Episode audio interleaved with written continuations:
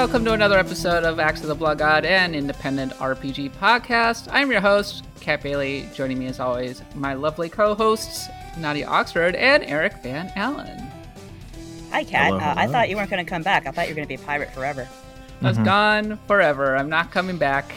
But no, actually, here I am. We're reunited, reunited at last. My old pals. The trio is back on its quest to talk about all of the RPGs. The three amigos or something. Did Yeah. you time that drop to work like that? That was that was freaky the way it just dropped like that. What do you mean? Well, yeah, I know it's not going to sound like this in the podcast, but the way it dropped out right when you're like to talk about RPGs, I was like, that was really dramatic. That was well done. Nicely done. Y- Y'all, I'm a I'm a pro. I I work for IGN.com, as you Mhm, know, and I'm on I like multiple include the dot podcasts. I've uh, I've I've picked up a lot of skills working for Uncle Ziff here, so here I am.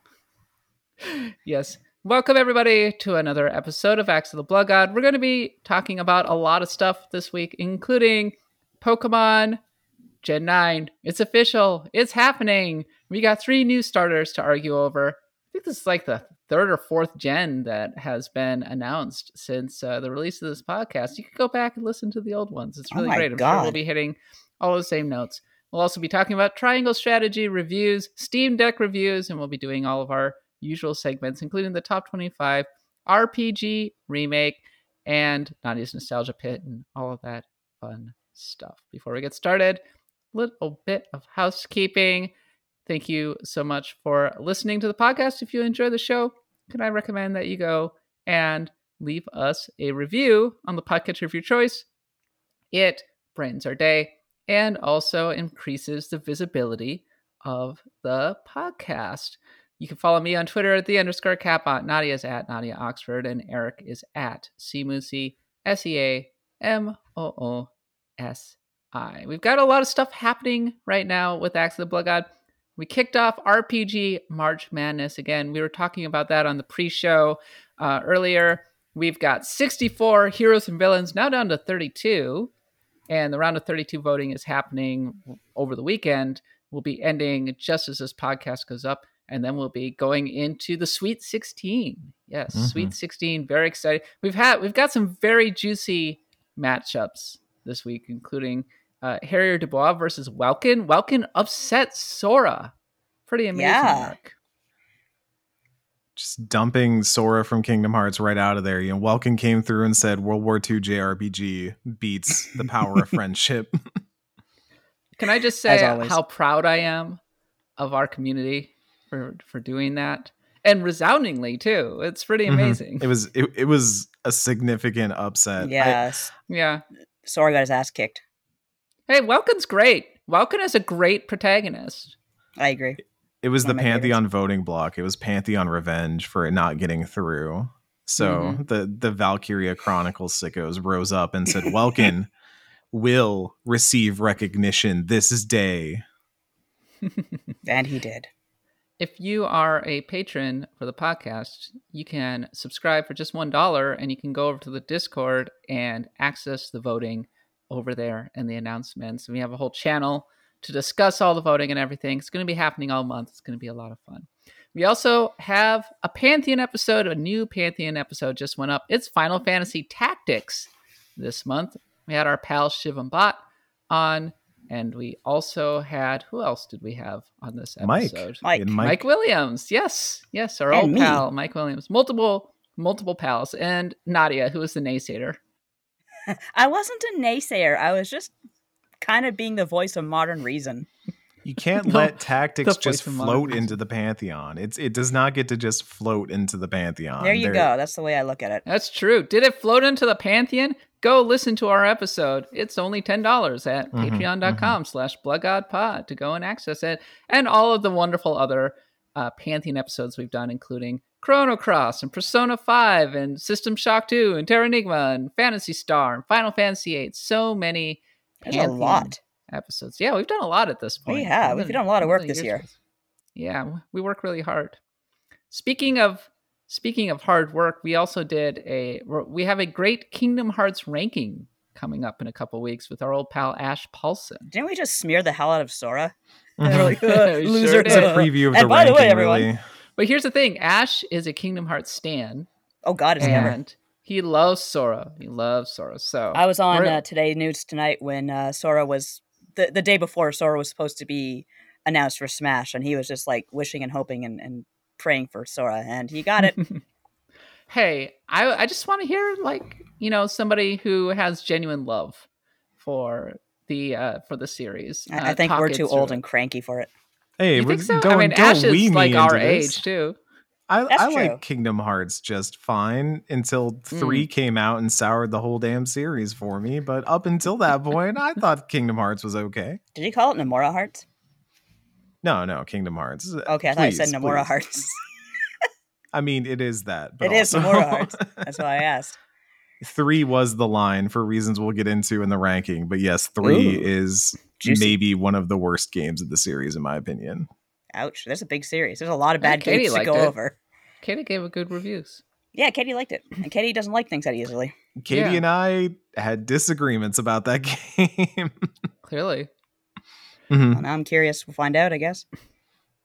Well, there's lots more content over at patreon.com slash bloodgodpod, so go and check it out. Before we get to the episode, I just want to continue on a very serious note. Of course, what is happening in the Ukraine is uh, terrifying and incredibly sad. We urge you to go and support all of the people. There are more than 1 million refugees coming out of the Ukraine right now, heading over to neighboring countries. Uh, there are a lot of resources going on over at IGN. We're doing a how to help. Recommend Mhm. going and checking that out. Um, on a personal note, my housemate is actually uh, she's Ukrainian, and Oh, really? so this has been a, uh very tough time. Oh, is is she doing all right?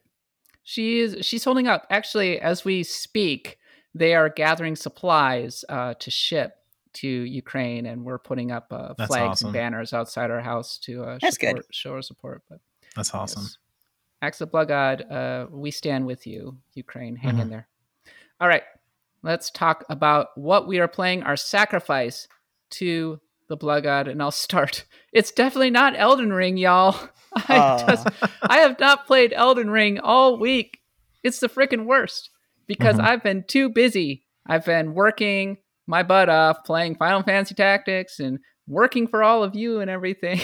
working two you jobs. guilt tripping the podcast right now, Kat? No, no, I'm not. I no, I love you all. No, it's great. I I love doing uh, editing podcasts, and you know, but it just you know it precludes being able to sit down and play this game that's just like right over there, and it's very much a. I know the I wish I were playing Elden Ring. I wish I were playing Elden Ring.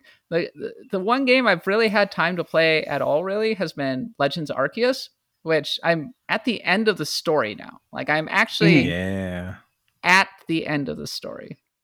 So, uh, and I like it. Yeah, it's a very good game, and we can uh, like talk a little more about it in the uh, the main segment. Um, it's a little up and down at places. Uh, I I think the battles against the the wardens is pretty bad. Those can be actually. yeah. Those can be kind of touch and go. Yeah, absolutely.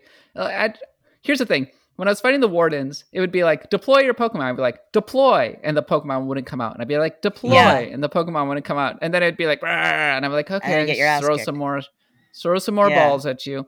But it is when you're flying around on the world and you see the Pokemon beneath you, and you drop beneath behind them. It is sublime. Also, Hmm. I've heard people call Pokemon Legends Arceus the first Pokemon survival horror game. You're the villain.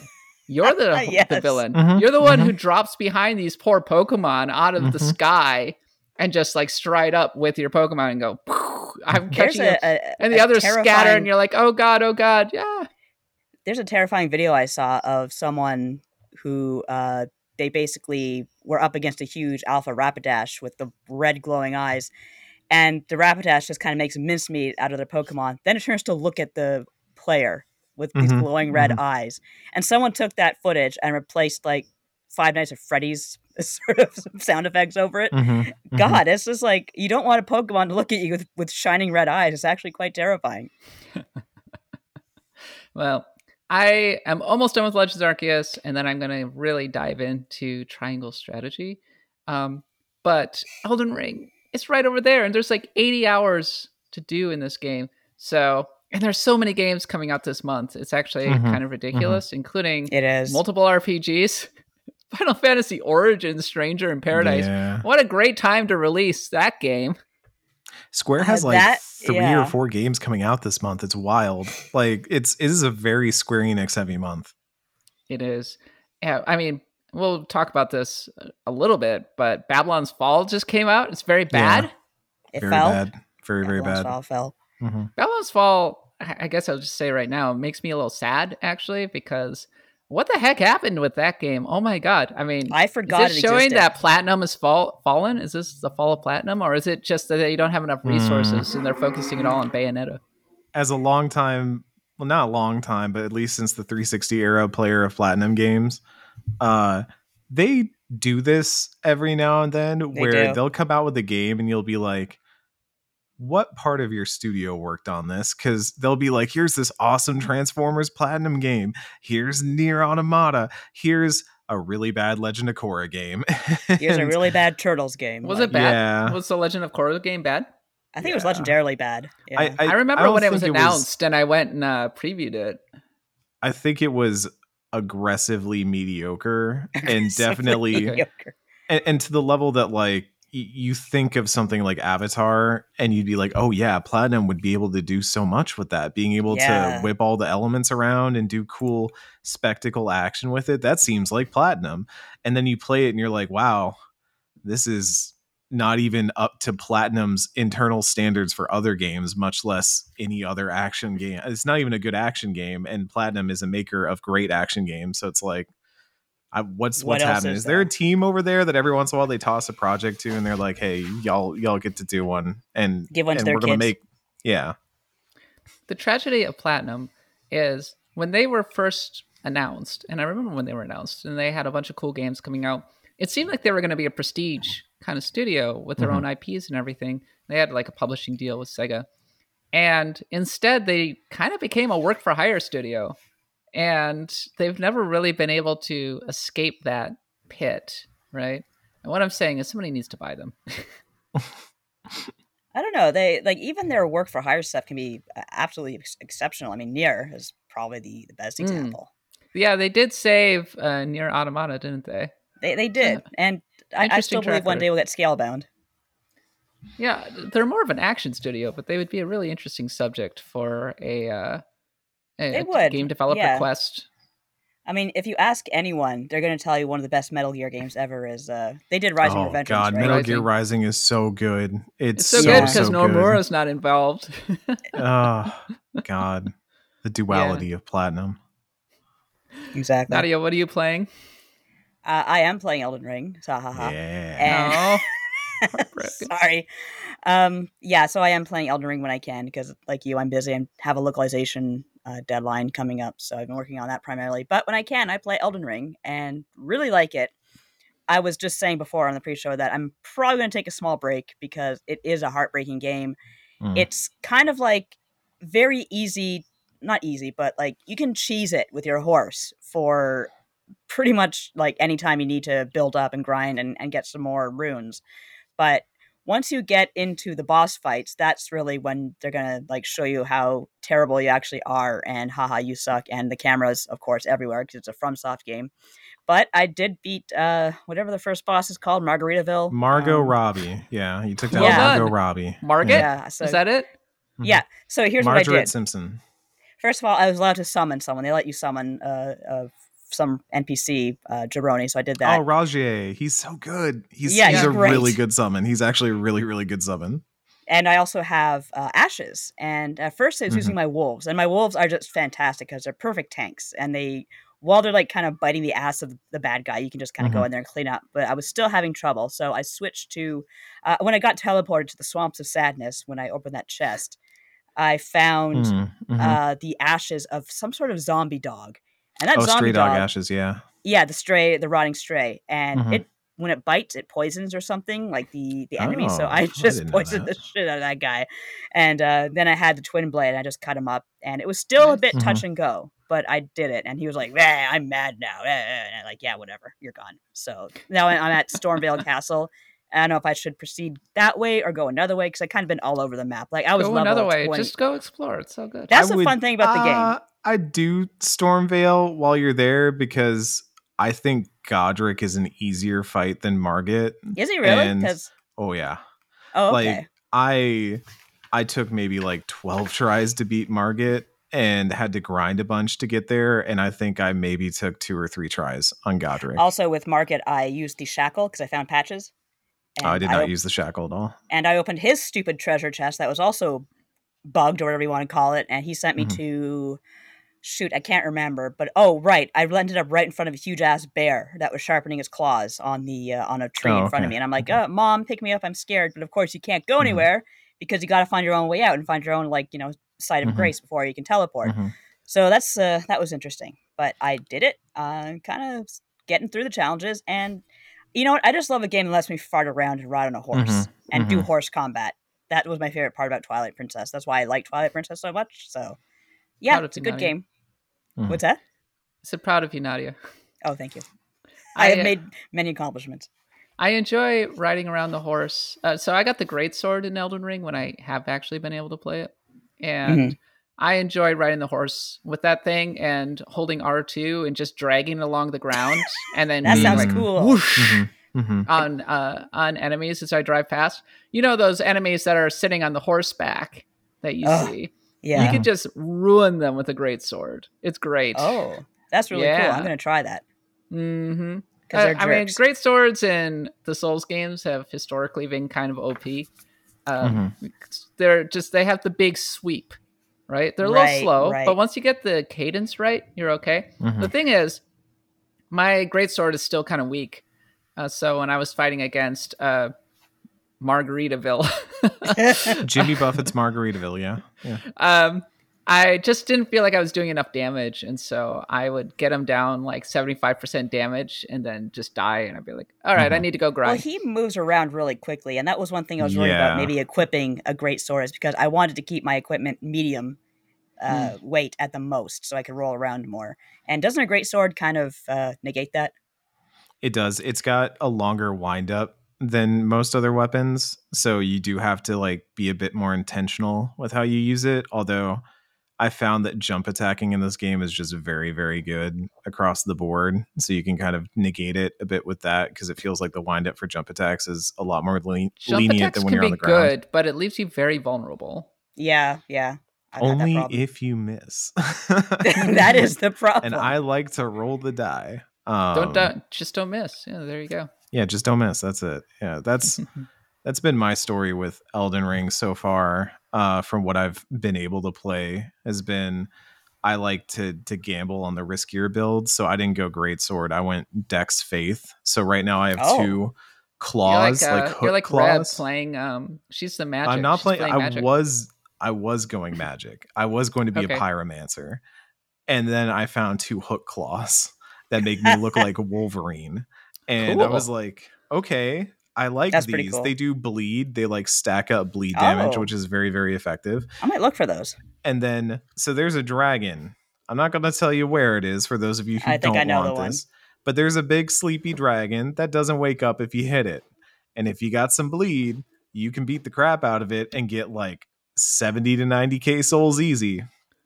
so i i ate this dragon and then leveled myself up really big and then got the thing that lets me put holy on my weapons and now i'm just wolverine jesus and Well, i damn. run through the lands stabbing everyone with my holy claws and it's Where do I really get holy claws? really fun 'Cause my Eric dex Van is already Allen, really high. Wolverine Jesus. wolverine jesus you know the, the second coming of logan that's that's what i'm here to play in elden ring uh, No, holy is it. very good abby i Yeah. really like holy it's first of all it auto kills skeletons basically like which is super helpful in some of the catacombs Yeah. and i think in general just uh, finding a weapon that does more than your average weapon is really helpful in this game so something that has a bleed effect something that has a good weapon art on it something is going to help you out in this game so uh yeah get rid of Get rid of your basic weapons. Find find the good weapons. I and find then that I like the leveling 'em. spear for horseback combat. Mhm, It's pretty mhm. good. I do like Um, that spear. Yeah, But where do you find the claws? Because I want to get some now. they're in Stormveil, so Ah, well, there you are, I they're guess. they're a dex weapon though. So if you're leveling strength, they're not going to do. No, I'm leveling for dex for the most part. I level okay. dex and vigor and gonna uh, level them. endurance. I'm leveling them both because I'm doing a quality build. So Oh, okay. yeah, I don't know because I'm call build. basic. That's the Mhm. basic Elden Oh, Ring the build. basics. The basics work. The basics I'm just gonna be basic because I just want to get Mhm. through this game someday. It's like No, me exactly. reading Lord of the Rings. I've been on page 800 of Lord of the Rings for like ages because I'm like, oh, I'm doing other things right now. I'm Are they learning how to singing a sail song? for some reason? I, I don't know what it is, but this one feels the most doable of any FromSoft Mm. game I've played, and little maybe purposeful, yeah. maybe it's the summons that help a lot, and maybe it's that Mm. magic actually feels meaningful in this game rather than kind of a cheese build. Um, maybe it's that the open world does let you go somewhere else and do something else when you get frustrated in one area, so you're not just bashing your head against Yeah, something. that's really but, important. I'm um, getting my faith up just high enough, or I'm getting my magic up just high enough so I can get the healing and the fire, and then Mhm. just I was wondering if I should do that. there, Yeah. Uh, the Yeah. heal's probably worth it because it's maybe like nine or ten faith at most. It's not much. So Yeah. I might Though grab you it have then. to If use not faith in order FP. to summon your your dogs or Yeah. whatever, so yeah, if you're yeah. not using your FP for anything else, then why not? well, I do like my dogs. They are really good boys. I like going to an encampment, stopping in front of it on my horse, calling my dogs, and just getting my ass kicked Mhm. because I still got clumsy. That's one thing about the game. Even the mooks will still kill you if you're not Mhm. careful. And I'm not careful. Well, as you can tell, we're all playing Elden Ring for the most part. That is the game that has captured our heart, though. We'll be talking about a few other games in a moment, but for now, here's a series of random encounters.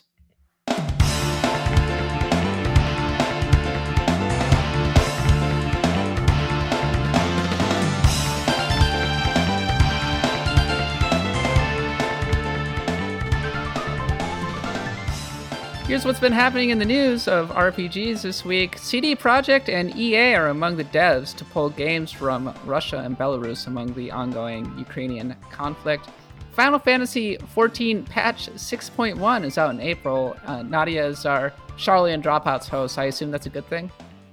Oh yeah, it's a very good thing. Basically, uh, the as you know with the blast patch, the Hydaelyn Zodiark arc is done. That is the main conflict for the last ten years. So the new theme for the new arc is adventure. Supposedly, we don't really know what that entails. There's still a lot of details up in the mist, but they did get some official art today, and the font kind of suggests like a realm reborn, kind of going back to that like you know Eorzea and and traveling it and having fun. Maybe something terrible is probably going to happen. It always does. But I, I found it interesting that the artwork has uh, the hero as a several jobs, and one of them being a dragoon. And the dragoon job looks like they're riding dragons now, which is like what dragoons should be doing. So that's pretty cool. They finally advanced to that. Babylon's Fall is out and it's bad. It's got a 41 on Metacritic. Elden Ring is the biggest non Call of Duty and non FIFA launch in U- Wow. the UK since Red Dead Redemption 2 came out in 2018. And also in Elden Ring, people are selling runes on eBay and there's discourse about whether to hug the monster lady. To which I say, hug her, for God's sake. There's only a little I bit of comfort her. you can get in You this get a ruined world. debuff. You want to have less health? What are you doing? But there's also a benefit to being able to increase your poise briefly. So yeah, like it's a give and a take. Poise do is what? It keeps from knockback, I hear, or something like that. Look, you can cure the debuff. Just get the freaking hug. It's okay. I have to admit, it's one of the warmest uh, hug animations I've ever seen in a video I game. know it's so. It's, it's lovely, and it also meant that I was Uh-uh. running around with a five percent health debuff for quite a while, and which I'm gonna fix the next time I play Elden Ring. It's great. While But y'all uh, were busy hugging the Death Maiden, I was studying the blade. All right. she warns you up front, you know, I'm gonna take some of your energy. I'm kind of a succubus or whatever I am, and I'm like, I don't care. This is Elden Ring. I need a hug for Christ's sake. this week's main topic we had a whole bunch of Pokemon news come down the pipeline. I was not expecting Pokemon Gen 9 to be announced this year. I thought it would be coming out next year because, frankly, Pokemon Legends Arceus was already came out this year. We had Pokemon Brilliant Diamond and Shining Pearl last year. I figured that, you know, Breath of the Wild 2 was going to be out. It's kind of a packed fall, but no. Game Freak decided to announce it. Those mad, crazy people. Pokemon Violet and Scarlet. Looks a lot like an expanded Sword and Shield. It's being billed as an open world game. Uh, kind of superficially bears a resemblance to Pokemon Legends Arceus, but I think it's going to be somewhat Mhm. different, as we'll get to in a moment. The starters are a Fuecoco, the Fire Croc, Quaxly, the Duckling, and Sprigatito, the Grass Cat, which uh, we all know which one is the most popular so far, and which Weed one's going to end up being the uh, which one's going to end up being the worst design. Aw. Hey, look, Quaxly Quaxly's doing great, all right. Water Pokemon, you know, continued to set the bar for Pokemon excellence. And I, I will say that Fuecoco is I love Fuego. I, so someone brought up the idea that Fuecoco might be a ghost pepper because this might Oh be my set in like God. Pokemon Spain. A, And so could Guatemala, be a, a Guatemalan ghost? insanity pepper. Sorry, A Yeah. fire ghost Pokemon would be very fun. Has there been a fire ghost? I know Fire Psychic was. there's uh, Fire Ghost, Chandelure. but it's not Isn't a Chandelure? starter. Chandelure is Fire Ghost. Yes. yeah, Oh. Oh, that's Um, really cool. Yeah, I like I'm very best. excited. Weed Cat is a good one too. Uh, No one remembers the real name. Everyone calls her Weed Cat. But Fuecoco is going to be my favorite. I know. I kind of. I do kind of like Jojo Duck though. I'm going to spoil myself and look at what the final evolutions are, or what types they end up being, because I might. I I felt like I have big regrets about picking Rowlet in Legends Arceus, and I'm not Mhm. having I'm not letting that Mhm. happen to me again. You don't like. You don't like Legends Arceus Rowlet. I like him. No, no. I mean, he's, he's fine, but he's kind of been weak for me. Actually, he's been one of He's my a least little weak. reliable characters. Um, and I desperately wish that I had taken the Typhlosion because I Oh, actually really so like good. Cyndaquil. I like Cyndaquil a lot, Mhm. and I'm so annoyed. I, I ended up getting a Ninetales instead, but Mm. yeah, Ninetales Uh, You're awesome. not you're not hurting for fire Pokemon in that game. I found like you can get Ponyta and Rapidash pretty early. There's Ninetales, there's Magmar. Like you don't really have to worry about fire Pokemon in that game. just out of curiosity, which starter are y'all picking out of the gate? Uh, I, I think I think I'm probably gonna pick uh, Sprigatito just because Grass Cat, you know. I'm doing Fuecoco. I love. I Oh, love Pokemon. Really, you're not picking the grass cat. You're not picking the kitty No, cat. uh, I like Fuecoco. I had a cat last time. I had Litten. Oh, that's true. Litten, Litten is your true kitty cat. Litten is the Pokemon cat, and he's in uh, Pokemon Go now too. Oh, that's true. How about you, Eric? Oh, I'm going Quaxly. Like we we rounded this out Mm. perfectly. We we already have all three starters allocated. There is no fighting. We we did this perfectly. Perfect. All is well. Well, Pokemon Gen 9 Scarlet and Violet, what are your initial impressions? I am curious. Nadia, I think you're maybe a little bit more of a Pokemon stand than Eric is, so I'll ask you first. Oh, well, when I saw the trailer, I thought we were gonna get like Pokemon Kill a Man in a museum, and I was disappointed. That's not gonna be the case. My Pokemon Night in the Museum. Pokemon Kill a Man in a museum because you had that like weird trailer with the security guard. And I, at first, I thought, is this Shin Megami Pokemon? Because that'd be a Mhm, really mhm, awesome mhm. crossover. Something Finally. about it just reminded me of Shin Megami Teddy. In NBC, we were joking about the Pokemon Murder Pit, so maybe Mhm. it like that. I think, well, first of all, like you, I was surprised. Like, okay, we're getting actual Gen 9 footage, like a lot of it. And so this game is quite far along. And I, because I was thinking at most we get the starters if we got that. But no, we got a lot of footage. It looks like they learned a lot of lessons from Sword and Shield in terms of the graphics. I kind of noticed an emphasis on trees. Here are you trees, you maniacs. Please stop bothering us. I'm I'm interested in it, very interested. I'm curious about why it has to be this year when we had Arceus, as you said, but uh, hopefully it all works out. I think Spain is a great setting. I just still want to have Canada though. It'll happen someday. I just know it will. Yeah, I'm very interested to see what what happens, and I have no idea how the community is taking it because I am not paying attention to anything they say. How about you, Eric? I am absolutely baffled. We already got a not just a Gen 9 teaser. I was expecting maybe they come out and say they're working on Gen 9 Yeah, in the way like that they is. said they were working on the Breath of the Wild 2. But exactly. like to not just get a thing that says, hey, we're making it, but names, starters, footage of the world like concept art like i it, it almost makes me wonder if arceus was them just kind of setting a blueprint for a game I think that- I and then think it was. building up on Feels top like a of it prototype, doesn't it? Because I do I look at the footage and I I see Arceus here. I see the way the character moves in the world. I see the way that the world is kind of built for perspective and things like that. I see Arceus there. I see Pokemon walking around on the overworld and that you know, granted that was a thing in Sword and Shield too, but it was not very well received, I feel, compared to Arceus. Not not just Sword and Shield directly, but like the overworld Pokemon in Sword and Shield. Right.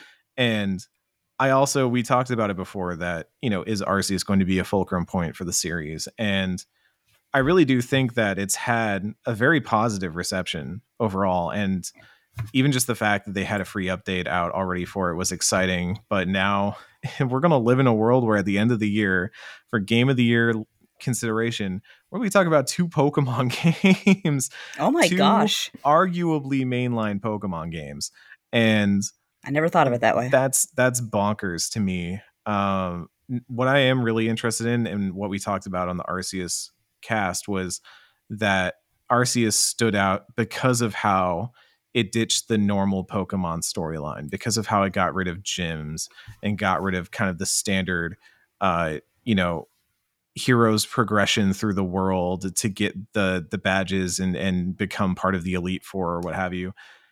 I'm curious whether they go back to that or whether Pokemon's just done with gyms. Because honestly, if this turns out to be more of just an RPG adventure and not necessarily a fight eight gyms and maybe still have gyms, but have like dungeons instead, like I'm interested to see what they could do when they stop just doing eight badges and the Elite Four, you know? So that's my hope for this game. But right now, I'm sold. I, I said it before. Arceus rekindled my love for the series, and I I'm back in it. I am buying Pokemon cards. I have an Umbreon skateboard. I still need to hang up on the wall back there.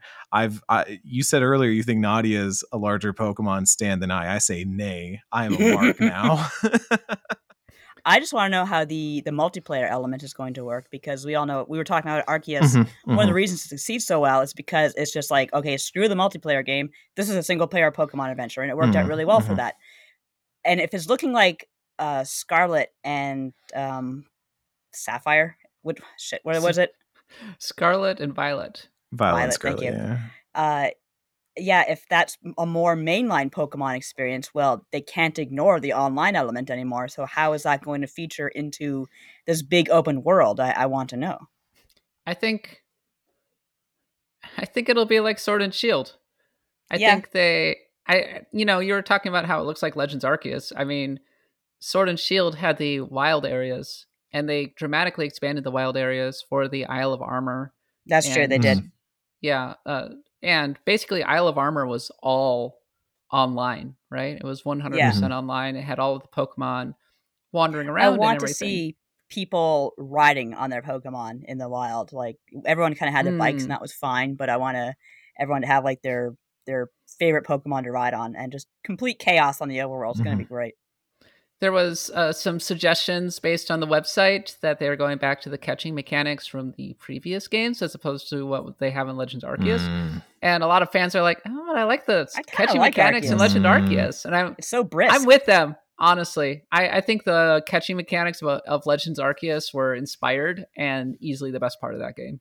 I think so. It's so so like there's two things I want them to retain from that. Number one, I think the quick catching mechanics are so fantastic because it really moves the game along.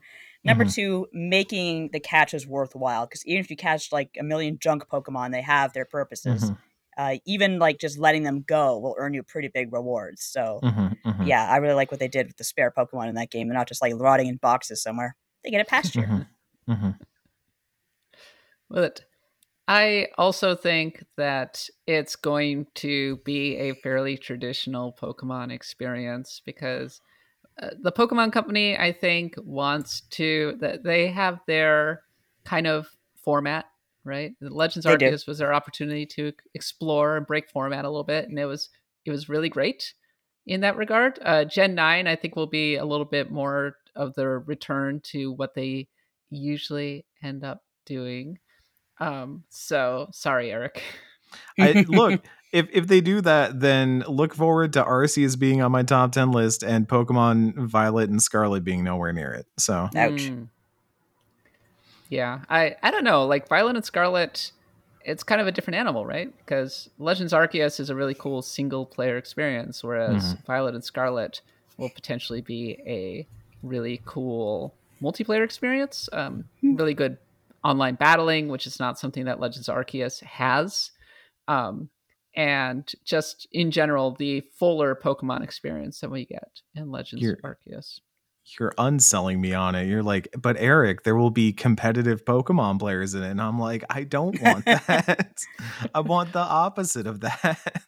That's You get to fine. beat You up can go eight-year-olds. back- You've had Legends Arceus already. Now Violet Mhm, and Scarlet's coming out. This is, you know, the equivalent of a Destiny 2 expansion, right? I mean, Well, let me tell you. So I, we've been doing charity streams, some some friends and I, all week for uh for Equality uh Texas, uh and one of the streams we did this week was a game of my own invention called Pokemon Legends Arceus Alpha Bingo, where I made bingo cards of all the alpha Pokemon in the game, and they had to compete to get a bingo by catching all the alpha Pokemon, and that is more fun than most Pokemon experiences I've played in the last decade. That was a Hmm. blast.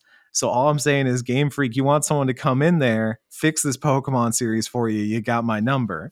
But otherwise, They do. I'm, Game I'm Freak not it interested doesn't need in anything traditional fixed. Pokemon. They're more popular than ever, honestly. Mm-mm.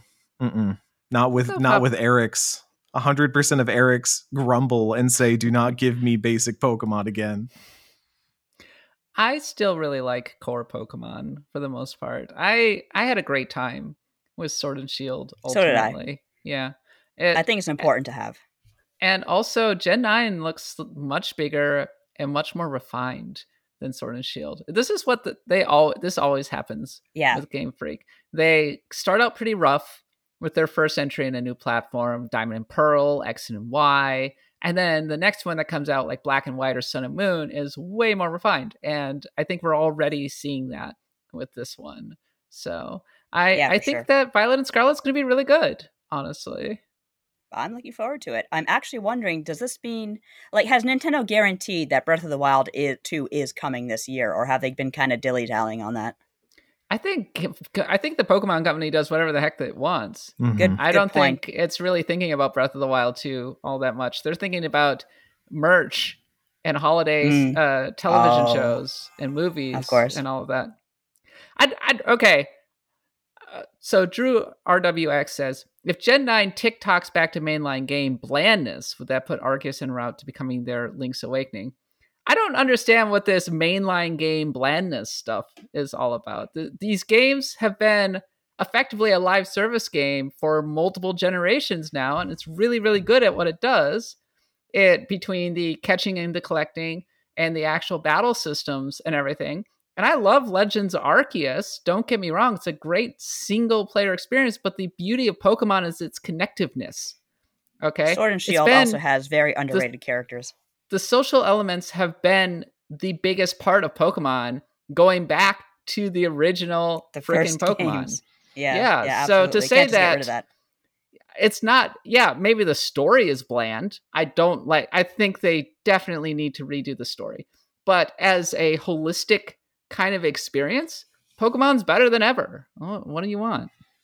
I really like the story for for Sun and Moon, and they they Mhm. still had it for Sword and Shield. but You had to look for it, and it was real. What what was there was very cute. I liked it. I liked. I liked the Sun and Sh- uh, Sword and Shield's uh, world. Actually, I, I really liked the Galar, Galar region's region. great. Yeah, Yeah. The first time I saw the first time I saw a Galar region mouth, I was like I was playing the game before it was out and I was like, "Oh my god, what the hell is that?" That scared the crap out of me. You remember Galar region mouth, right? The Viking? Oh, yeah, yeah. yeah, yeah. Oh, yeah. They're cool. I, I love the soccer stadiums because Yeah, you know I'm a sports fan. The- Mhm. I loved the I loved the Pokemon as sport kind of idea, Yes. and I wish they would do more of that or lean more into that. But it's every so that's why Sword and Shield hit me maybe more than a little bit. Oh god, I hope like since we're in Spain, it's not something to do with bullfighting. That would be terrible. Oh God, don't even say such things. But I, I mean, Pokemon. just- That's always been Pokemon forever. But but the good news is taming. Pokemon's Pokemon's yes. a big tent. You can play Violet and Scarlet. You can play the Legends Arceus games. Maybe uh maybe they'll be able to cater to everybody, and everybody can be happy. Someday, So maybe I like them Pokemon both. will be I like I like Arceus. I'm probably gonna like Violet and Scarlet. So back in, back in on Pokemon, everybody. But uh, speaking of Pokemon Legends Arceus, a Daybreak upgrade came out, and it added actually a significant amount of uh, content. I was actually pretty surprised, including brand new requests, so new quest lines and everything, and something called the Eternal Battle Reverie, which is basically how long can you survive? And apparently, it's quite hard, like some of the hardest Mhm, Pokemon that mhm. you will actually see. Uh, it's pretty cool. Have you uh, tried any of that, Eric? I haven't had a chance to check it out yet. I was talking with a friend of the show, Kenneth Shepard, who like played that thing the second he was able to, uh, which on his internet was about 12 hours later. But Yeah. uh love you, Ken.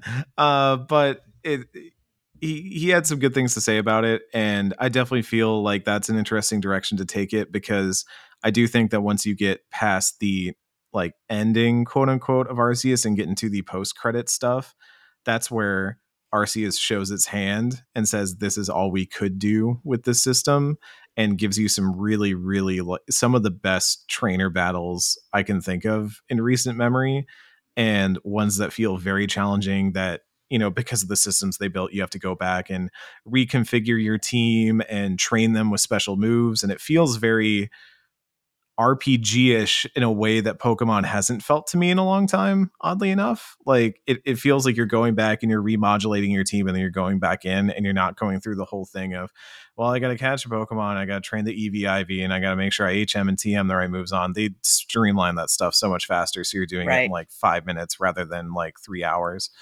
And uh I like that they went this direction and said, hey, now that again we're not encumbered by multiplayer we can just give you a really good single player challenge. This is what we can do with that design space. That sounds great to me. Hook that right up. Let's go. Hook it to my veins. Last question before we move on. Is this too much Pokemon in one year? Because that's like three major releases in one year. That's yeah. Yes. I'm sure the Pokemon company doesn't see it that way. And we do have we have brought up very valid differences between mainline Pokemon and Arceus, but uh, it's still a lot of Pokemon for one year. Not that it's going to affect anything. Like it's still going to sell a billion zillion copies, but uh, yeah, but watch I'm us sure- not be talking about arceus at the end of the year. Like hmm. if especially if violet and scarlet end up being really good watch arceus get forgotten. So that's why i'm with drew in that it will be remembered as the link's awakening which is the game in the series for a true connoisseur for a mm-hmm. true taste you know the people who know know. Maybe it's more of a a, a link between worlds, which is its own sophisticated entry in. the oh i Zelda love a link between worlds. What a, It's what a fantastic. Uh, wonderful Me little game Love to see I- a continuation of that. I think that by November, I will be like, all right, time for another Pokemon game. Let's go. And then I'll take forever to beat the story. But what I Mhm. really want is for them to get Pokemon home connectivity to Brilliant Diamond and Shining Pearl and Legends Arceus so that I can get Chimchar into uh, Sword and Shield for at least a little bit, you know? And also, I want the them to connect to Sword and Shield so I can be able to move a whole lot of stuff that I caught in Legends Arceus over there because Mhm. it's so easy to catch Pokemon. We were talking to Joe Merrick over a, a Serebii over on Mm. NBC. and He was saying he's building a living, shining Pokedex in Legends Arceus, which he was like, yeah, it's so easy to catch them. It's like, wow, it's amazing. Yeah, I've heard that. Like, I haven't caught a shiny yet, actually, but like, I have Mm. heard that it's kind of ridiculously easy. Well, by comparison to the old Mhm, ways to catch mhm. shinies in Arceus. Well, while we wait for Pokemon Violet and Scarlet, we do have another kind of strategy game, another kind of RPG. Yes, Triangle Strategy. It's here. It's officially out. I feel like we've been talking about this on the podcast quite a lot. It's got an 83 on Metacritic. Here's what some of the major publications are saying. Nintendo Life says there's an absolute ton of content here with a huge story featuring multiple paths to take depending on the choices you make and several properly impactful endings to enjoy on return visits. And uh, but RPG site is a little more negative on it, saying it may seem like I'm cold on Triangle Strategy. That's really just because I think it lands just shy of greatness. Hardcore strategy fans may truly enjoy this unless they keep their expectations in check, but otherwise, Triangle Strategy does a great job of repackaging a classic genre for a modern generation. Eric, you've been playing Triangle Strategy. What's your take? So to preface this, I have not beaten Triangle Strategy yet. We did not get great lead time on code uh, for the embargo, and so uh, I have a review in progress up on Destructoid.com, and that's kind of my thoughts after about uh, a little over 20 hours into the game. Uh, that being said, I enjoyed this game a great deal. I also really do understand where some of the criticisms are coming from. And I think it's a case of whether you're willing to, let's say, put up with some things. uh, I, I think on one hand, you have the combat, the tactics, and they are just very good. Very, very good. I really like the combat in this game. I think especially coming off of Final Fantasy Tactics, it felt good to play that game and then go into this because it felt like I kind of built up my, you know, here's over time how the tactics genre, the tactics RPG genre has progressed. And there's so many quality of life changes that Triangle Strategy makes that are so, so good. I mean, just being able to freely rotate the camera around for one thing, not doing that yeah. weird. Although I do like the noise the tactics made was like it was yeah. very very good. But uh very PlayStation. It's it's, uh, it's easy to see things. You get all the the different things that Fire Emblem has pop- popularized, like threat squares, so you can see when you're in range and not in range.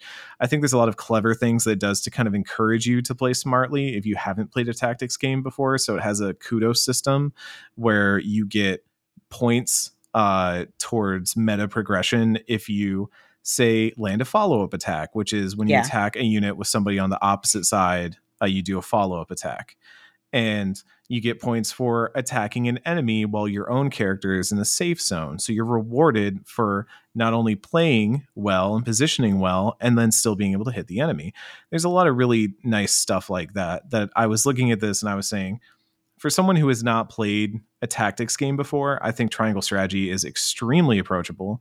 There's no permadeath, which is great.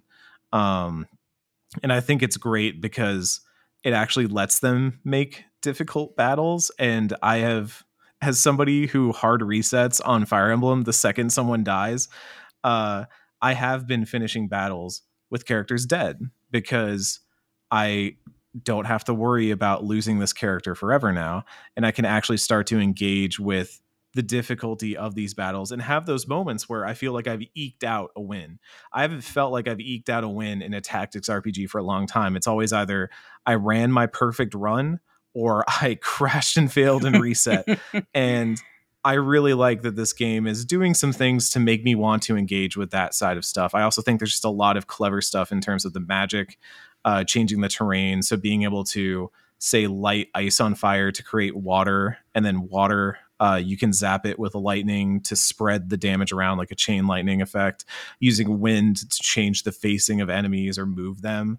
There's a lot of really clever just you know things like into the breach and stuff like that have really played with as well where you're not just thinking about you know how do i do damage to things but how do I play efficiently and how do I move things efficiently and how can these characters work well? Because all the characters there's no job system like there is in tactics. Instead everybody has their own unique personal job. And so it feels very Suikoden in that way right. where everyone fills a role and so you start out with a base party that you will always have of kind of your basic characters your tank your archer your mage your healer your I don't know, dude with a sword. Your sword uh, dude but then they get to start adding twists on that. So they're like, what if we had this archer who's an old guy? Uh, it doesn't move as fast, doesn't move as far, but he does more damage the further away he is from the enemy. So the better you position him and the better you play to his strengths, the more rewarded you're going to be. My favorite character is a blacksmith character who can build traps, and he has a spring trap. The spring trap mm-hmm. is maybe one of my favorite things in tactics games in a long time where if an enemy ends their turn on it it springs and flings them several squares in the direction that you choose so nice. i was in this mission where i was ambushed on and there were cliffs all around me i was at the bottom and there were cliffs all around so i was just hosed it was a bad situation but what i did was my blacksmith put a bunch of spring traps up on those cliffs And so enemies, archers would come down and be like, ha ha ha, I'm going to rain arrows on you. And then they get flung off the cliff. It was beautiful. it was so good. And you can fling, you can fling like units into other units. I was doing a thing where I was uh, using the spring traps to launch them into an ice wall that my ice mage had made. So I knew where it would stop them. And then I had laid fire down on the spot where they would land. So these guys were getting flung into an ice wall like sub zero and then lit on fire. like this it's really good tactical combat. I I really am gelling with it if you can't tell. Um the but in this situation, the you know, this game's all about the scales of conviction, right? And we'll talk about the conviction in a second, but uh the the other side of the scale from this is that the story is slow. The story likes to tell you the same thing a few times. The story uh the VO I think is especially just everyone is kind of in change universal it to agreement. Japanese. Yeah, The- change it to Japanese. That, that helps so so much. Full warning, I do not speak Japanese, but I have read from some Japanese speakers that they say it's it's not that great on that side either. It- sounds It's better just- to my it's- ear. yeah, it's just that you don't know the difference. It's faster. uh, so maybe yeah, maybe that's the trick. yeah, um but it's i i don't hate the story and i actually think the story has some really compelling moments uh there's one that i think every single reviewer myself included cited in their review which is you can make a decision early on to either hand over a friend to an enemy that is marching on you to basically say like here we are giving you our friend as a prisoner of war or no. And if you say no they invade the city. Obviously you stick up for your friends the power of anime right? And so uh you, your advisor comes up to you he's like look there's something i got to tell you about the city. It's got a secret weapon. The canals throughout the city we can fill them with oil and light them on fire and we've got cages that will spring up. So basically it's fire death traps all around the city. The flip side of this is that you will burn the homes down of every citizen in this town if you do it. Now the, the citizens are not in them. Don't, don't worry. This is not that heavy. Sunday.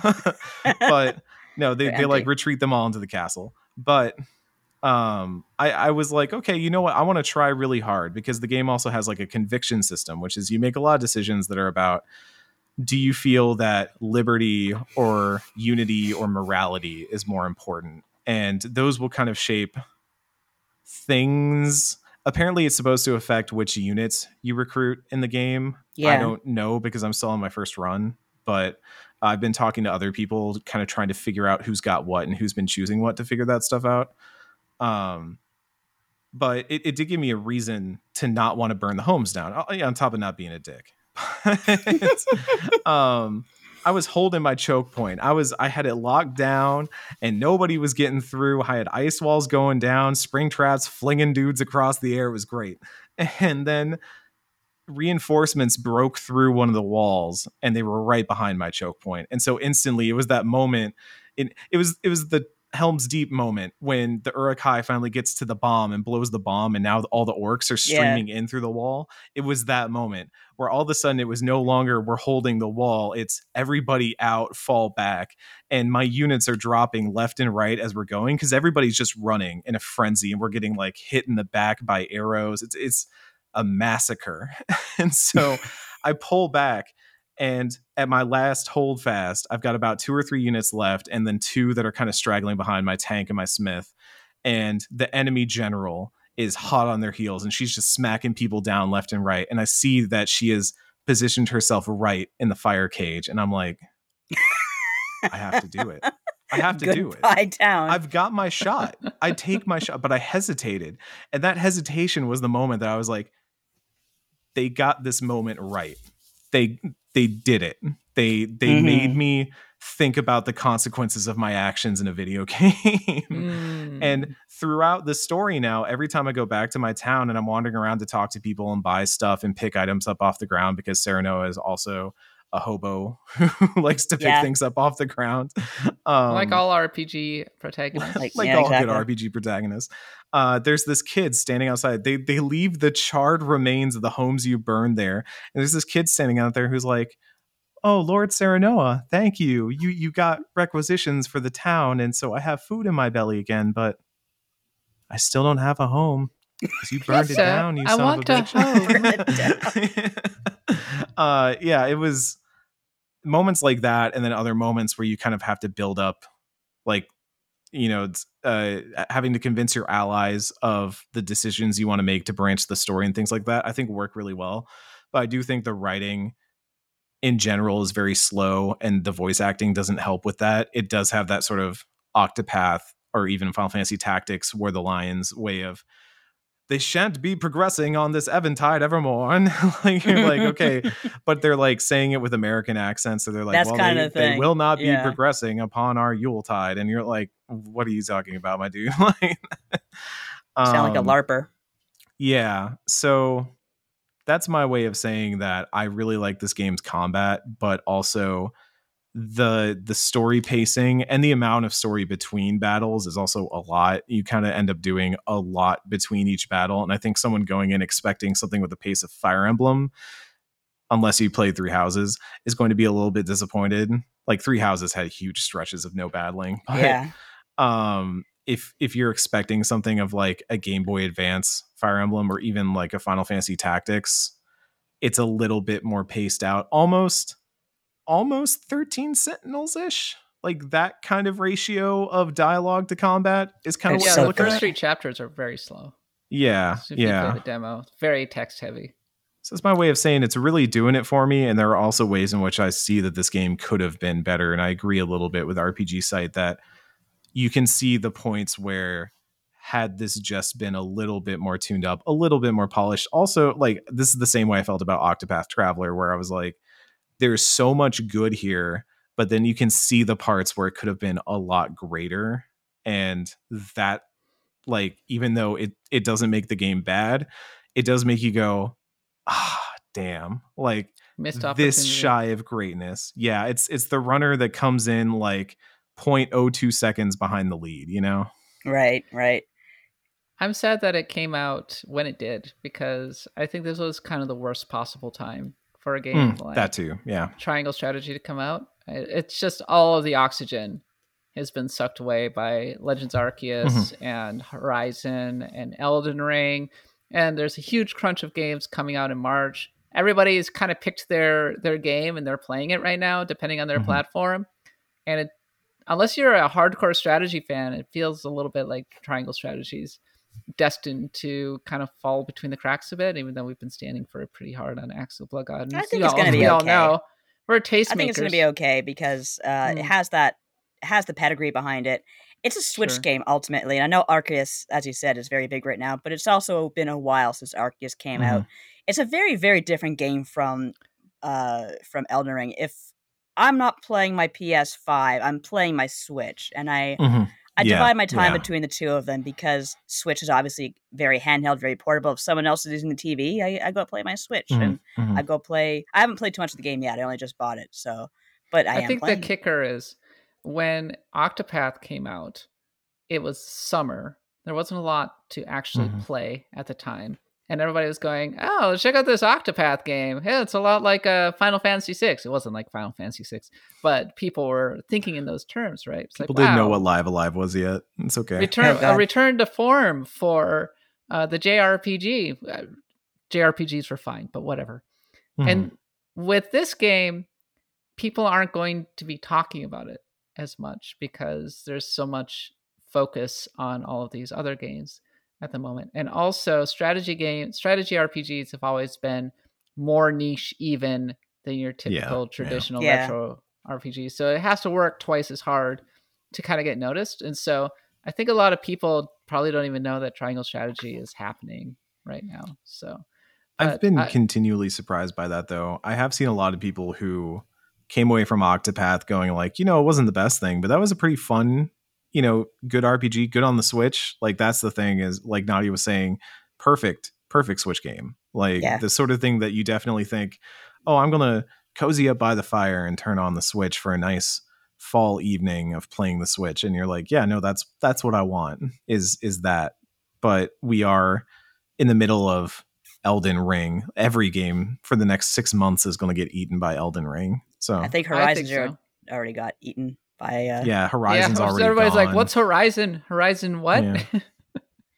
I booted up moved my. PS5 today and I was like, Horizon's on here? When did I buy this? What is this game?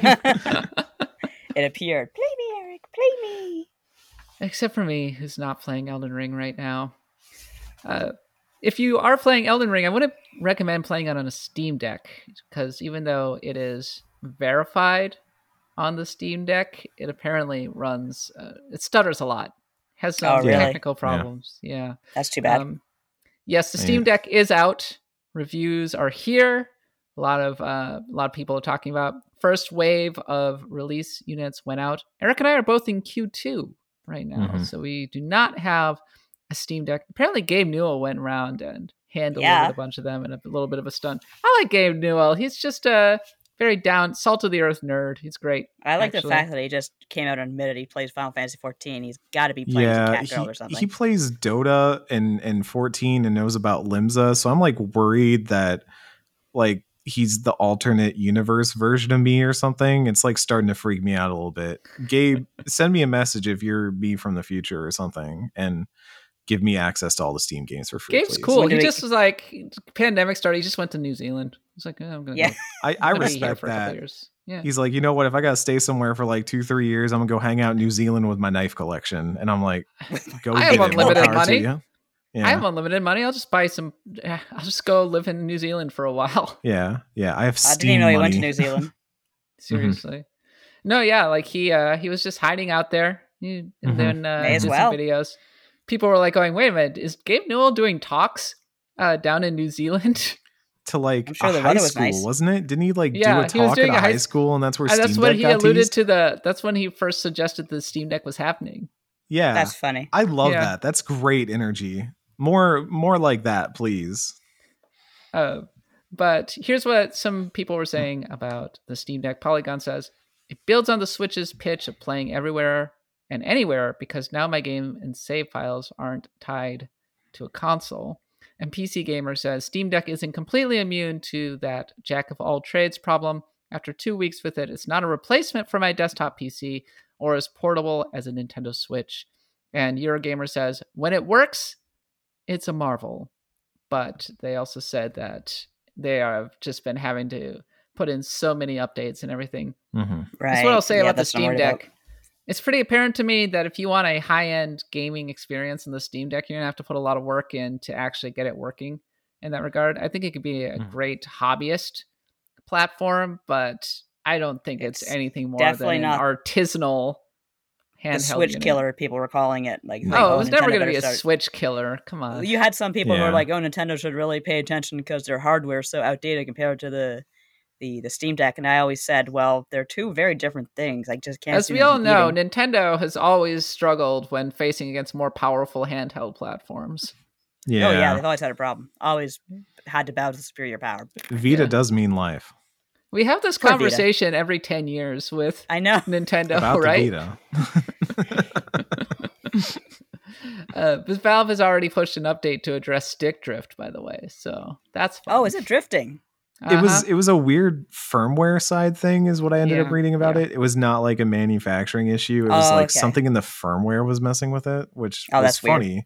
Because for a moment, people were like, "Oh God, Joy-Con drift," and thank God it wasn't Joy-Con drift again. Um, So this is my question. Uh, Eric, I know that you've got one on pre-order. Nadia, did you pre-order one? I'm in the queue to pre-order one. I am definitely Hmm. far away from any sort of uh, getting to purchase any sort of uh, Steam Deck, but I'm kind of really on the fence about whether I'd get it because if I got a Steam Deck, I'd want it to be something as accessible as the Switch, something that I could just that would play the games on the PC, like play them in on a, a format that would run well, is portable, and it's kind of sounding like that as you said it's more of an artisanal thing and you have to put a lot into it to get it going and that's not that's not for me as i said many many times i'm a console trash i get no pleasure whatsoever out of tinkering with pc stuff so uh, I'll, I'll have to see when the time comes How about you, Eric? Uh, I'm keeping it. I'm definitely getting it, and it's mostly because it fits squarely into a thing that I've wanted for a while, which is I've been thinking about building a like small PC that can sit next to my TV and run a bunch of emulation and things like that. And from what I've heard from people who have a Steam Deck already, oh, this bad boy can emulate. So I hear. It can it can emulate. That's And the so, thing. uh, It's an emulation box. That's what it It's- is. It's literally probably going to sit on a dock next to my TV and just I mean Chill. emulate the bejesus out of some games. But uh I, on top of that, it's I, I am a little bummed. You know, when I heard the battery life stuff way back when, I was like, okay, you know, temper expectations for this ever being the sort of switch that you would actually want to carry around. I've heard battery life has ranged anywhere from like six hours to two, depending on Ouch. what game you're running. Uh, and and granted, there are you can change the settings to obviously draw less power and, and consume less battery. But to me, I just look at that and I'm like, cool. A PC, you know, I live a life where I like to be up to date on games. I like to play a lot of indie games that are not necessarily as demanding, you know, the Wildermyths and things like that. Uh, so I don't have to worry about the Elden Ring problem. Uh, and I could take it with me. I could throw it in a bag, and you know, when we're out at PAX East or whatever, I could have it sitting in my hotel room next to the TV. When I get back after a long day, I just want to pop on like some Pokemon pinball or something like that. So, uh, that's that's what I want, and that's worth it to me. I want to tinker with that thing. I want to see what people do with that thing and and mess with it myself. Same reason I'm getting the Playdate, which is I just like weird, funky electronics. Oh, the Playdate! I'm so excited for the I got a crank. It's got What a is crank. with that crank? It's you know how many like cool, weird indie developers are Fishing working on stuff for that. It's gonna be great. It's gonna Okay, be I can accept fishing games. I love Yeah. fishing games. Yeah. Uh, the playdate's cool and everything, but boy, I'm It not looks getting one of those. I It looks cute. It's a box. I am also I'm in the second wave of uh, pre-orders for the Steam Deck, and I've been very on the fence about actually getting one because when I th- like sit back and think about it, I'm like, what what exactly would I get on this thing that I couldn't get Yeah, yeah. virtually anywhere else? I I would never take it out of my house. It would stay in my house forever Hmm. probably attached to a television. And if I did make use of the portability, which I would, I would it would involve me taking it off the stand and like hanging out watching TV or something while I play. Right. It. I'm really interested in the emulation capabilities. And I do think that in a year, you're just going to have some killer um, fan homebrew patches out that do a lot for the thing. So you just Mhm. want just going to have to watch a. It'll be a matter of get a Steam Deck, watch the YouTube video that tells you how to install all of the firmware you actually want, Right. and then you're off, and you have a you have a pretty good thing. I I don't know if it's ever going to be something where I'm like expecting to have a really good experience playing high end games on Right. the thing, but I do know that I could play Super Robot Wars 30 on it. That's Um, what you need. Yeah, yeah. in my Steam Deck. I, I might play Stellaris. One thing that you should keep an eye on is these games aren't being um, uh, optimized for the Steam Deck. And if you think the text issue is bad on the Switch, oh, Oh, boy, get ready for the Steam Deck. Yeah. Oh boy, yeah. really? Oh, that's something I never considered. But you're right. It's I mean it's just a pure hobbyist thing. It's just a pure hobbyist device, and I'm a hobbyist. Mhm. I, I have 600 bucks to burn. I'll probably buy one. You see that Oculus Quest sitting back there on a table right now? Yes, I bought that just to do dumb things with it. And it's been great just to do dumb I'm things. buying with. a I'm buying a Quest 2, and Mhm. so, so I can play Beat Saber on it. I'm still worried Oh, about throwing up. In it. Get get Pistol Whip too. Pistol Whip is really really good and hits that same thing as Beat Saber. Well, Eric, life can be hard sometimes. Um, maybe you didn't get a Steam Deck. Maybe you uh, are pistol whipping people in Oculus Quest. Um, but Stop uh, pistol whipping people. you have something for us, so I, I'm curious what it is.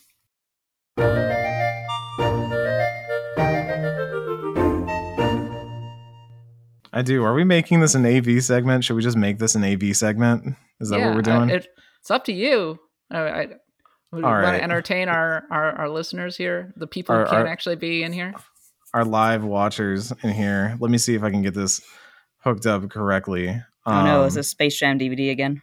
Oh yeah, Oh, better. So it's been a hard week, you know. It's been a whole lot, you know. There's been a lot of stuff happening, not just in Ukraine, but there's also been uh, stuff going on down here in Texas uh, regarding Greg Abbott and issuing a very uh, anti-trans youth bill, not bill, order down here. Um, so uh, in light of that, I have been fundraising all week to help out with that. And if you would like to help out, y'all should look into local charities that you can donate uh, to down here. There's Equality Texas, which is who we are raising for. There's also Tent, which is the Transgender Education Network of Texas.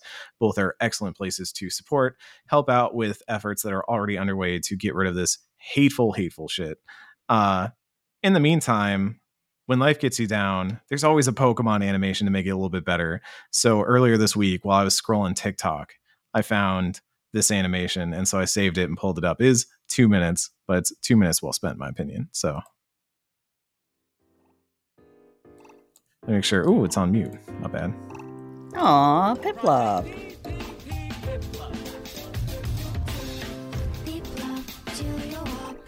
He's staring into my soul. Oh, is it not playing for you? No, it's playing. Oh, no, it is. Okay, good. This is very much a a visual thing right here. Oh, yeah, yeah, yeah. And so it's like really cute like this, and they kind of like chill. Oh my god, the bass is so loud. I'm turning it down. Don't worry. Um, but this this was the part I saw where I was like, oh, this just warmed my heart right here. Aw. Oh, look at him do the little dance. Look at him shake his little butt. That's lovely. It reminds me of the remember the Slowpoke uh, song that came out a couple years ago. That was in don't. my Mhm. oh, it was in my head. Like it was like a kind of a reggae thing. It was very cute. Piplup stands by you. Oh, He's like, yeah, I'm Piplup. Piplup It's very supports good. trans rights. Uh huh. Pip, Indeed. Piplup says it's all gonna be okay. All right, just believe in each other and learn how to do beautiful little dances. So that's that's my takeaway for this week. Uh, how do I Piplup share my dances. screen? Yeah, We'll there we go. definitely link this in the uh, the show notes. Thank you, Mm-hmm. Eric, and yeah, um, really appreciate the you know standing up for trans rights and everything because mm-hmm. yeah, God knows trans people don't have uh, don't have a lot of people in their corner. So Mhm. Yeah, any- That's why they need a they can get. Yeah, I've been saying it all week, but like there's there's already rule there's already stuff in motion to try and deal with this. A lot of um different organizations have come out saying stuff. The White House has even issued a statement being like this is straight up hateful and you're trying to score political points. But I think that just stresses the point even more that we need to get beyond a place where that's the two places we live in where this is either politicized wrongly Mhm. for cheap Mhm. political points or just going back to the square. We need to get to a place where it's better and we're we're making improvements. So I forward progress. Yeah. There's a lot of misinformation out there about trans kids uh, Mhm, who are ultimately mhm. just trying to live their lives and Mm-hmm.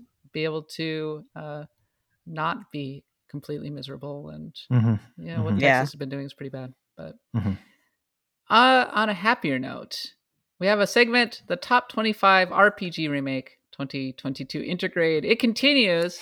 We have a lot of great games already nominated. We've been adding four games each week going back to January. And we're going to be doing four more games this week. We've we've added Final Fantasy VII, we added Xenogears, Mass Effect 2 went in there, Yakuza like a dragon, and eventually we're going to ho- host a um, a uh, discussion where we remake the top 25 RPG uh, of all time list, and we will decide which games get to stay, which games get to go, and we're going to remake it. But let's pick our four games. we'll start with you, Eric. I, I like that for the folks at home, when we first put in our nominations for this, the first person to put theirs in was Nadia, who led with F it and then her nomination. And now every single one of us has led with F it, our nomination. I didn't even see that. I gotta So look at the notes now. this this week, F it, y'all. We got to do this because we're gonna do it one way or another. Final Fantasy 14, it's Oh, going yeah. in the pool. if It's- you it's hadn't voted it. I would have. I would have. I couldn't believe it. I was waiting for you. I was waiting for you. Like real talk. So let, let me make the case as if we haven't done this a million times already on this podcast. Uh, Final Fantasy 14 is just an absolutely exceptional uh, RPG, and I am going to make the case that it is a good RPG in and of its own right. It is fully playable single player if you wish it. The social stuff is mostly just there to serve as the MMO parts that you could engage with if you would like. And yes, it is a little bit more multiplayer oriented in that way. But speaking as someone who has never gotten in, into an MMO RPG, despite loving both RPGs and social multiplayer games. Like I should be someone already left Discord in anger. this should be. The home run, right? You're back. Welcome back. it's this should be the obvious uh, get, and and they haven't managed to get me with MMORPGs until Final Fantasy 14. I think it's a mix of excellent storytelling. It's a mix of streamlining a lot of things that were taken again for granted, quality of life things that have made this MMORPG feel a lot better than other MMORPGs, especially for people who have not played an MMO and aren't already like, well, you just got to do it because it's an MMO. Like 14 streamlines so much of that stuff, and I think it builds an incredible world. It builds an incredible place to be that is as much a part of the story as the actual story itself. I think the character writing is incredibly good for an MMO. I mean, you look at World of Warcraft and boy do they have trouble writing characters sometimes. So I've but, heard. But 14 has incredible characters, like very memorable characters. You have the Scions, you have the Warrior of Darkness, you have all the villains that pop up throughout. I mean, we have a villain from 14 on our March Madness bracket, and I have not gotten to the point yet where this villain has been introduced. But when I was talking to people saying, what should I put forward as a villain, like one of the best modern villains? Emet-Selch. Everybody was immediately there. Like Emet-Selch, you can't have this bracket without without Emet-Selch. Uh, I think it's just an incredible RPG, an incredible achievement, and certainly among modern Final Fantasies, the standout. And I would say even where I'm at right now, earns the right to be discussed alongside the greatest that Final Fantasy has to offer. So, and uh, I have to add quickly, you were talking about how it's kind of uh, good for a single player experience.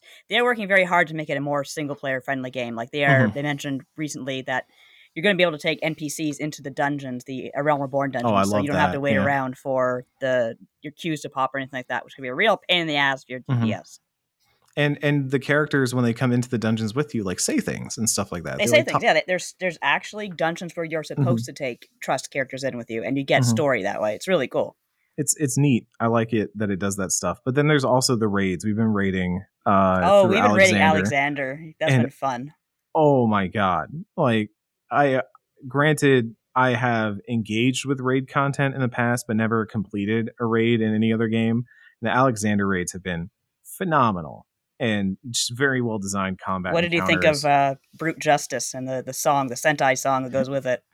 the uh the transformer the the, the voltron trans- transformer that we had to fight transformer slash gundam slash it, it, references every robot you can think of which makes it so I'm, much fun i'm still partial to the wonka tunnel fight just because it was so much chaos and so much stuff happening all the time. While you had uh what's his name in the back on the megaphone just yelling like yeah. koji koji fox just like yelling like yeah he's just screaming into a megaphone as metal music plays and people are getting flung off into tunnels and there are like signs popping up that were like polarity polarity. Okay it's like it's very it's good. a it's a it's fun race. We're so yeah we're going through alexander now. It's pretty um, great. Yeah and and that's that's Heavensward. You know there's so much more content ahead of it that i think it's built up an incredible body of content as an rpg too which granted that might put it on unfair standing against other games that are one and done affairs that you know to count the live service aspect of final fantasy 14 might be a little bit unfair against them but it also then has to justify itself as as an rpg rather than as an mmorpg so i think that personally final fantasy out, so. 14 is like multiple final fantasies in one mm-hmm. it's just like every expansion is a new game mm-hmm. but pretty much I'll, yeah but also if i if I have one gripe about Final Fantasy XIV, it's that it plays the hits a bit too much. Uh, I've been watching Book of Boba Fett, a show that's just pure nostalgia. It's just a nostalgia mm. trip. I mean, it's not pure nostalgia though. They take things and they make it their own. That's what makes it sure. fun. They take like uh, Doma and Final Fantasy VI and make it something mm. completely mm-hmm. different. Mm-hmm. Like the mm-hmm. Warring Triad is there, but it's in its own context, and that's what makes it fun. It's not like, oh, hey, everyone, here's uh, you know, here's Doma Castle. Remember that? Woo. Remember Doma Doma Castle? Castle, It's go really visit. not like that. It's really think not like that. It is the smartest of the Final Fantasies, which every you know long running fantasy RPG series does this, where they reuse certain things throughout their lifetime, and usually it's just kind of a like Jack Frost. It's like a nod, you know. They're like, hey. Yeah. You know, we know you've been playing these games for a while. Here's Jack Frost. He's here. What's he gonna say? Hee ho! Yeah, we hee-ho. love Jack Frost. Kill all humans. um when when things show up like when shiva again shiva just oh chef's kiss like incredible incredible uh the way they recontextualize that character in the world of 14 Right. what they end up doing with that character yet still holding true to some of the things that you remember as like um as as key parts of her character including diamond dust like it's it's very clever the way they do all of that and i i think the way that they use the i don't know the liturgy of final fantasy in order to create something new out of it is is really something else Okay, Nadia, please talk about something other than Final Fantasy 14 now. Uh, I'm not capable, but I'll try. uh, I chose Wild Arms, and that was my uh, F it Wild Arms because I played Wild. I can't remember if I played Wild Arms before or after Final Fantasy VII. Man, did it get trampled by Final Fantasy VII either way? Mhm. And it has always been a very, very soft spot for me. I think, first of all, it has the most underrated soundtrack of any RPG ever.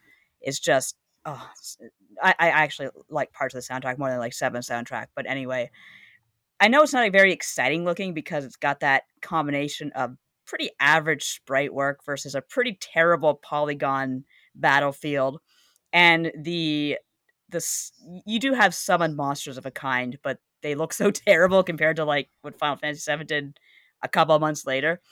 But there's a very I don't know how to just Eric, you're you seem to be a Wild Arms fan, aren't you? Uh, I I got into it with three. I I did try one for a little bit, and I think it was that case of I was not around when it first came out, so Right. it was not Right. like oh warm and nostalgic. I was like oh, oh. Yeah, I'm not saying there's any hope in hell of this game getting on the like any sort of recognition whatsoever. I but just it's, had to it's worth it talking about. Yeah, it is certainly worth talking about. I liked Yeah. Filgaia, which is the name of the world you are in. I always kind of liked settings that are dying and you have to find a way to reverse all that. And you have to find out why it's happening. And you have Mhm, this whole mhm. thing going on with the metal demons and the humans. And you have the main character, Rudy, who punches a kid. And I think that was Mhm, fantastic mhm. because there's this this woman who's getting harassed because she has ears. She's an Elw. And the kids are like, haha, you're ugly, haha, you're stupid. And, and Rudy, the hero, comes over and punches the kid. Mhm, And mhm. I'm like, hey, I like you. Rudy, you're awesome. Uh, also nominating for best overworld theme of an RPG ever, which Mm, basically Ecstasy of Gold kind of recontextualized. I actually wrote about it for US Gamer if you want to Mhm, dig up my piece on that. But yeah, there you go. Yeah, I think just on setting alone, it's it's a Wild West RPG, and it's- Exactly. it's, a darn good one at that. And I love the way that Wild Arms weaves RPG into that sort of like you're saying ecstasy of gold that uh, for a fistful of dollars sort of setting. Uh, and you know, I I put Virginia Maxwell on the heroes bracket because I do believe that Wild Arms is a underrated series that that deserves a little bit more love and respect these days. It managed to break through the noise and garner kind of a passionate fan base over the years. Yeah, for sure. Even after Final Fantasy VII came out, I, I think it was it was that opening cutscene. It's just why That was a great opening cutscene. Whole So imagine good. being a, a, a schmuck who wasted all their money on the N64 and seeing that cutscene afterwards. Like, oh man, that you was a and thing I did. sixty four schmucks. I, I I didn't regret it after I got Zelda. Someone got mad Hmm. and left because I said diss the N64. Well, my pick is uh, I guess I got to be the Dragon Age Stan. My pick is Dragon Age Origins. It is the game that came from BioWare in 2010, inaugurated the Dragon Age series, which, uh, for better or worse, is still very popular with fans. And at the time, it was kind of BioWare's attempt to bring capture recapture the magic of Baldur's Gate. This was BioWare at the peak of their powers. It was a very cool, big budget, uh, isometric RPG. It was the most playable on PC had all of those spells to play. Some memorable characters. You had a dog, had campfire scenes, Mhm, and when I look back on Dragon Age Origins, uh, I look back on it with fondness, even if it was just a Song of Ice and Fire combined Oh, with 100%. what- Everything's a song of ice and fire. The, uh, I mean, in that age, But at the time, that was novel. It was a Song of Ice and Fire was some with a kind of a Lord of the Rings aesthetic, and then Yeah. it would spend the next three games trying to find it its own look and its own feel and everything.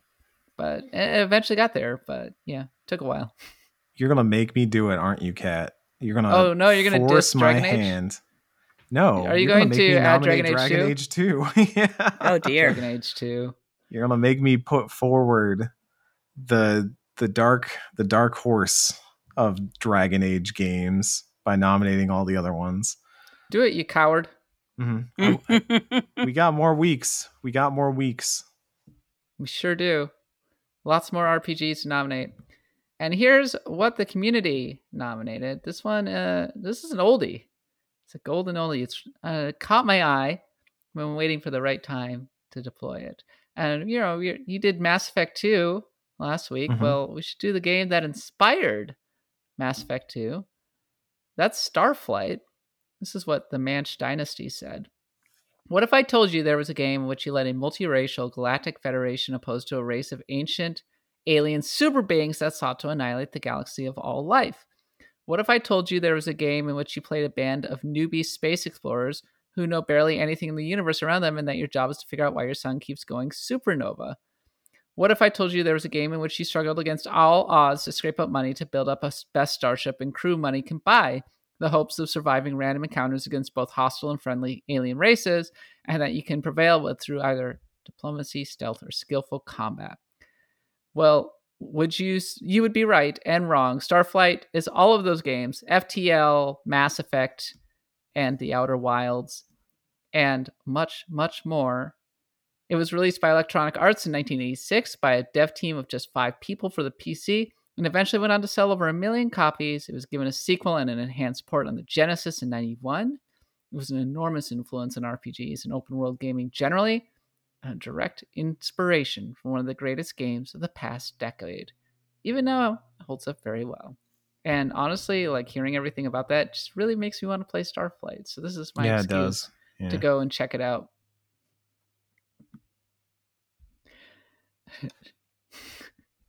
Nobody has anything to add. I mean, yeah, it's I've it's- never, I've never played it. Sounds great. It's a blind spot for me. I mean, I don't know much about it, but that's that's a compelling pitch if I've heard one. This is the Hmm. week of me going, oh, you know, I've got a lot of Elden Ring and Triangle Strategy to play, and then we're like, well, what if you played Arcanum? But what, What, if you played Starflight? What if you played this other game that I'm not naming because I might name it for the nominations, but I kind of want to go back and see if it holds up. But up. what if you had to play up. Betrayal at Krondor, which I'm definitely going to add it on this list at some point.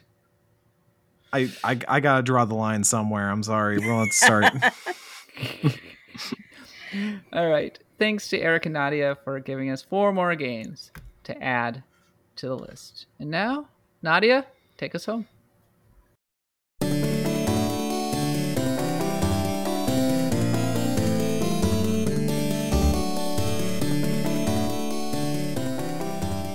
Uh, today's nostalgia nook slash pit is probably more of a nook. I was thinking about the time I was. See, children, children, you can be really bad at video games and someday be okay at them. Like me, like me, like I'm average, better than average. But at one point, I was such a dunce that I had no idea the Nintendo that you put the cartridge in and push it down. You know what I'm talking about, Cat, right? Of course, the old Mhm. NES, you had to put the cartridge in and push it down. And I didn't know about that. And I here's an interesting little tidbit. My mother used to work for a woman and she made dollhouse miniatures and uh, out of this woman's house. And that was really cool. So sometimes I would accompany her to work because this was a nice ass house and there's a lot of stuff to do, including playing with the woman's daughter's Nintendo when she wasn't home. So I went upstairs to her room and I'm like, oh my god, Nintendo. And I'm plugging in the game and I'm like, why won't it work? Why won't it work? So of course I had no idea, pushing down the stupid cartridge. And that didn't really help my my mood because I was actually with my mother because she felt bad for me because that day I had been like teased by some kids and so she just took me with her to work because she knew that I liked being there. But I, I I just could not figure out the Nintendo. I didn't have one of my own, of course, so of course I, I was just an idiot. But I did eventually figure it out when I visited during subsequent times, and I actually played a lot of Nintendo in that house. It was probably my main source. Like, oh no, mom, I'm too sick to go to work today. Uh, go to school today. Can I like come with you to work? And sometimes it would work, and sometimes it wouldn't. But when it worked, I'd go to the house and I'd play a lot of like Mario Three, play Super Mario Brothers, and this is one of those those girls who she was kind of a friend of mine, not exactly, but sort of, sort of, and she had her own TV and she had her own Nintendo and she had it all in her room. And I'm like, she's so miserable all the time. How could she be so miserable when she has a Nintendo and her own TV and everything? How indeed? I was a naive child. How can you be I- sad when you have your own TV and your own Nintendo? Ah, that's what I wanted to know. Absolutely. No, I mean that's the it's just the peak, right? So Yeah. So that is my report for today. I was once so bad at video games that I did not have to work a Nintendo. Actually, when someone did hand me a Nintendo controller for the first time and let me play Mario 3, I ran into the Goomba three times and died. Mhm. And that was my Aw. experience. And, And all now the, she's all a the, professional games journalist. is now I Everybody get starts somewhere. now they pay me the big bucks. I think that's a Nook. Oh, we went to the Nook today. Yeah, didn't we went to the we Nook. We had a nice story. pleasant. I think. Yeah, yeah. I thought you But, were going to uh, say that the woman worked on dollhouse miniatures, and we're like, we went to her house. It was really nice, bit small, but you know. honestly a very wholesome story. Thanks, Nadia. And that's it for this week's episode of Axe of the Blood God. Thank you all for listening. We'll be back next week as always. And thank you so much to our stars of destiny for joining us on this one. Abby of the Moon, Beware the Slimes, Drew RWX, Cal L, Not Hollow, Ruka, Sardin, several others, but they failed. Uh, well, it is middle of- late. It is getting Sorry, I late. ran him off with 14. This is my bad. But thank you so much uh, for your ongoing support. We genuinely appreciate it, and we do these live shows every single week. Um, lots of, uh, I guess we're all going to be playing Elden Ring for the next week, so you can look forward to more discussion around that and everything. Um, if you enjoy the show, of course, please go ahead and uh, go and leave a review on the podcast of your choice. You can subscribe over on the Patreon, patreon.com slash bloodgodpod for tons of bonus content, including our recent Pantheon of the Blood God exploration of Final Fantasy Tactics. And hey, if you're on our pa- Patreon, make sure to go and vote on our March Madness bracket. We are we'll be heading into the Sweet 16 by the time this episode goes up, and there are a lot of really juicy matchups heading through the end of March. But we're heading over to the post show now. But for the rest of you, Nadia, Eric, myself, thanks for listening. Happy adventuring.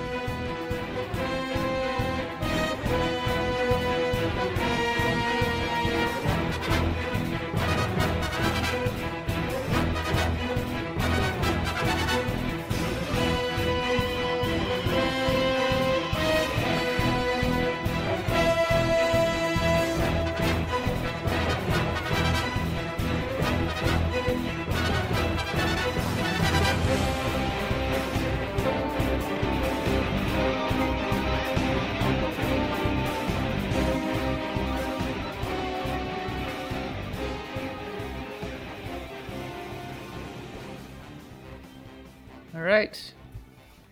Here we go. Ah! I forgot we have the soundboard back. It's been a while. I messed it up. Why why did it why did it uh, start uh, right there? I don't Cat's back, and there's already a blooper. Love it. There's already a problem. know.